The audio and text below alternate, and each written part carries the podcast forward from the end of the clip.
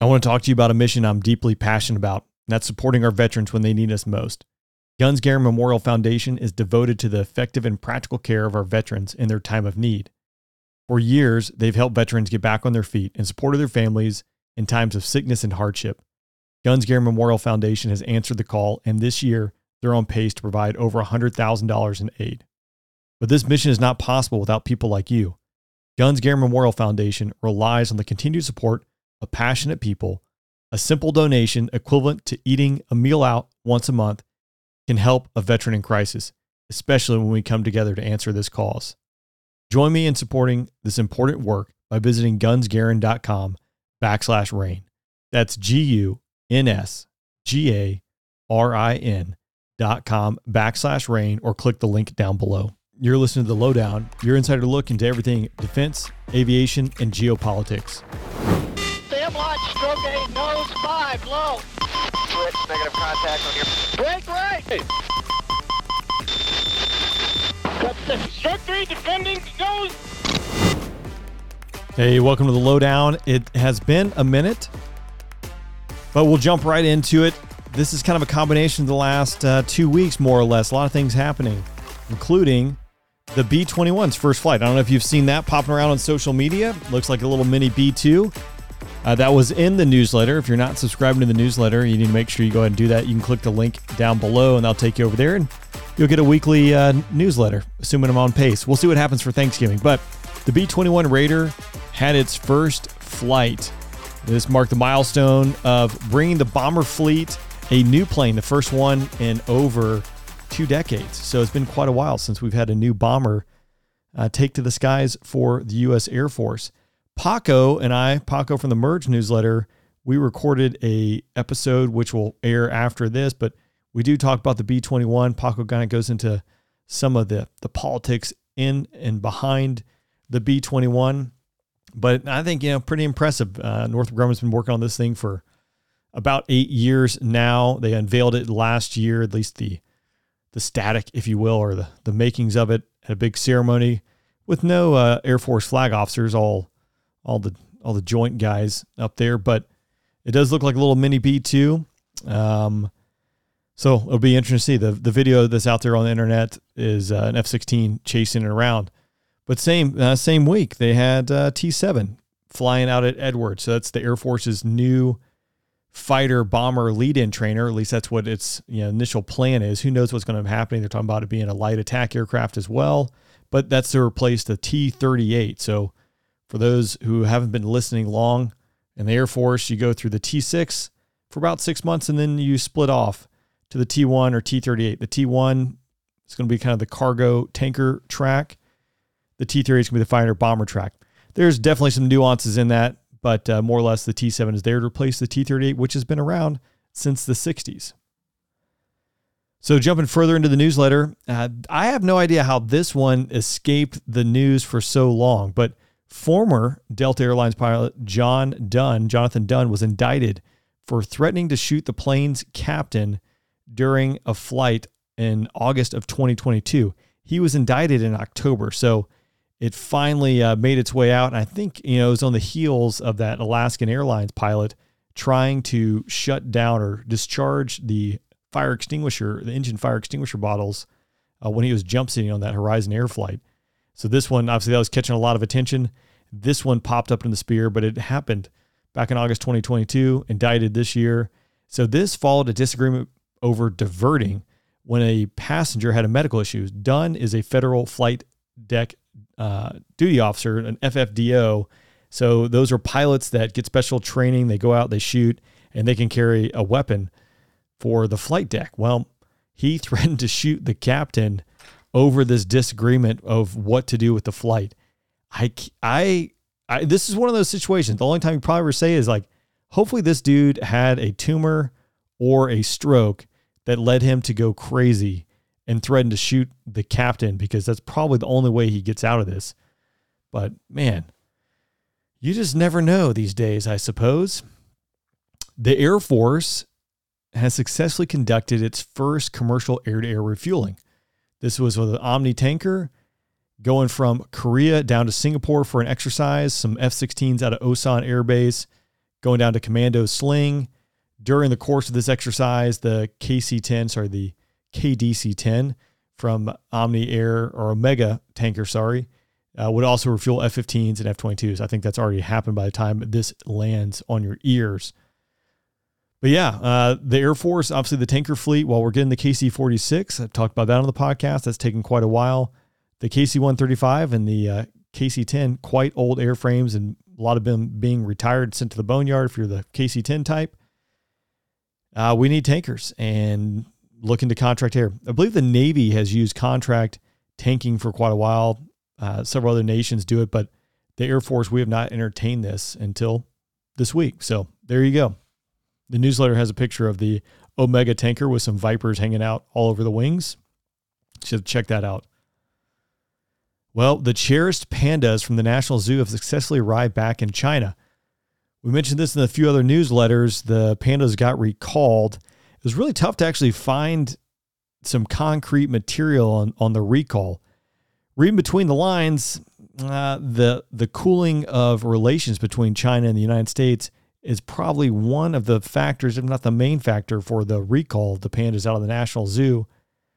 FedEx flew three of the pandas, I believe. I think it was three, two or three, but all of them left the National Zoo last week on the Panda Express. FedEx has transported 15 pandas 10 times over the past two decades. So these pandas got loaded up in special crates and uh, all this time and money donated by FedEx to fly the pandas back. I did see a blip. I need to find that article out of uh, President Biden and Xi Jinping. They met this week as well. That is not in the newsletter yet because that's that happened after it came out. But they met this past week during the Asian summit out in San Francisco.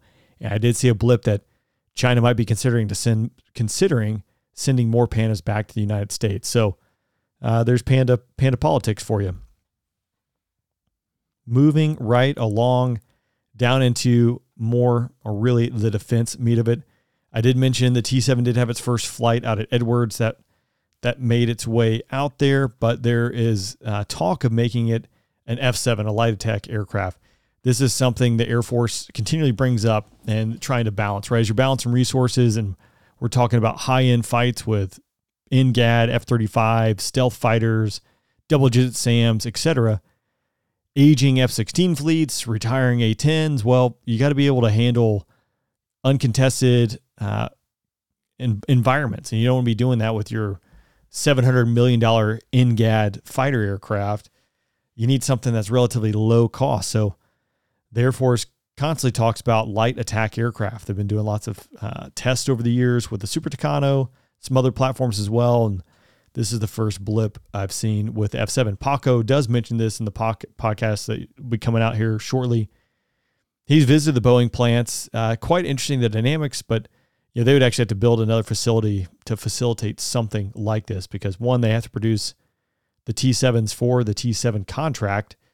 And then if you went and did a light attack aircraft, you would have to produce something there as well. So Colonel uh, Gatki I am butchering his name. He is now the eighth fighter wing out of the storied uh, Kunsan Air Base. He took over command on 8 November. This follows the abrupt announcement of Colonel Tim Murphy, who stepped down and is retiring after just five months on the job. Most of you are not going to care about that. To me, that's kind of curious and kind of interesting. Uh, something, who knows? Maybe it was a family family deal. Maybe something happened behind the scenes. But uh, relatively short to just do two years as a commander and just say, "Hey, I retire." Usually that is a, a two year stint, but could have been a disagreement with higher ups, et cetera. Who knows? And just taking the, uh, the high road and leaving there, but only time will tell or we'll never know. So, uh, usually a pretty big deal when a wing commander just uh, steps away from a Air Force base there. The Marine Corps canceled its annual ball over in CENTCOM. That was due to unexpected operational commitments. I don't get into a lot of the Israel Hamas stuff. Actually, I don't think there's oh there sorry, there is one thing in the newsletter here. There's so much happening there, and I'm sure you're all inundated with the media that's coming out of Israel and Gaza there. But uh, one might draw some conclusions and say that based on everything that's going on in the Middle East, uh, that might be a reason why the Marine Corps decided to cancel its ball over there in CENTCOM.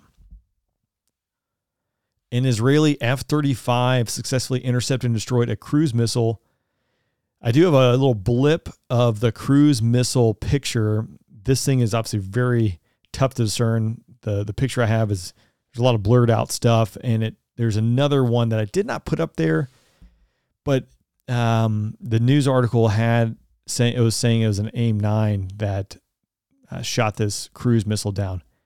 No idea, right? But um, yeah, there is a IR image of a cruise missile right before it is blown up by an F thirty five, uh, taken out by an F thirty five, an Israeli F thirty five. So that's pretty cool. Uh, that's not a yeah, it's not necessarily an easy thing to do, but yeah, science and math. U.S. has launched multiple airstrikes against Iranian-backed militia weapons warehouses in eastern Syria. Uh, this is decisive action involving two F-15 fighter jets as a retaliation for increasing attacks on the U.S.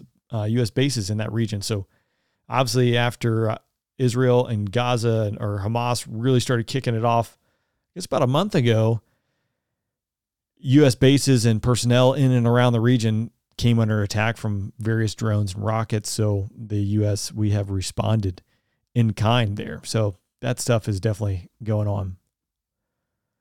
Jumping around the globe here as we uh, close this out, China's issued a warning to the Philippines saying that the Philippines uh, illegally entered the Scarborough Shoal in the South China Sea. Well, I can't talk today.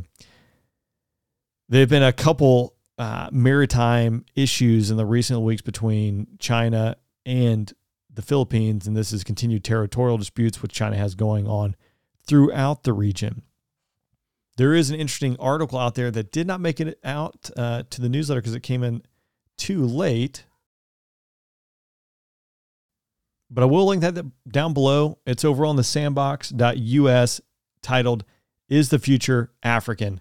Jumps into a lot of the geopolitics and the plays between China, the Western world, and Africa, all the resources going on there. And I definitely think it's worth the five minute read if you're interested interested in that kind of stuff, which I am. And if you're listening to this, I assume you are as well.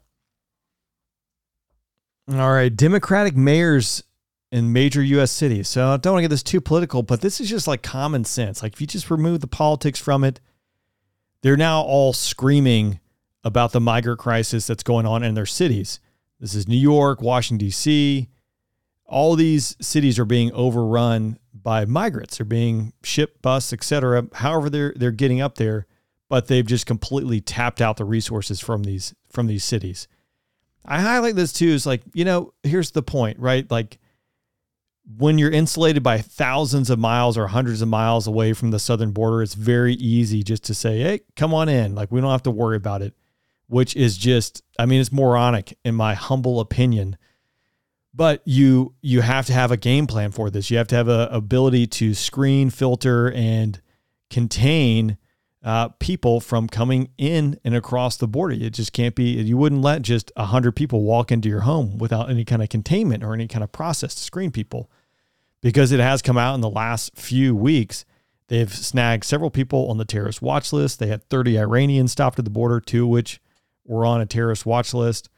So this is just not not good stuff going on. And I think the, these cities that have normally been insulated by hundreds of miles, they're now seeing, oh wait, we just can't just let everyone in here just by the kindness of our heart. So we got to square that one away uh, for sure. And it's not really getting talked about, but it is definitely going to be a significant issue just from a security standpoint alone. But when we talk about resources, this is a huge problem that it should be apolitical, and we just need to look at it and say, hey, you know what?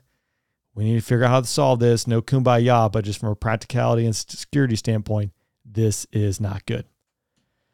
I will say the newsletter did come out a few days ago. The articles have since or could be updated with this one, and this is President Biden and President Xi Jinping were planning on meeting at the Asian Summit, and they actually did. And this was a, a move to talk about reducing tensions. I'll have that in next week's newsletter when I have a chance to dig- digest what came out of it. There have been a couple funny clips, uh, and I say funny because it's really not funny when you think about a strategic point, but President Biden calling Xi Jinping a dictator. Well, he probably is a dictator. Uh, he was sitting in the room, so it's probably not going to help help with relations here. But neither here nor there.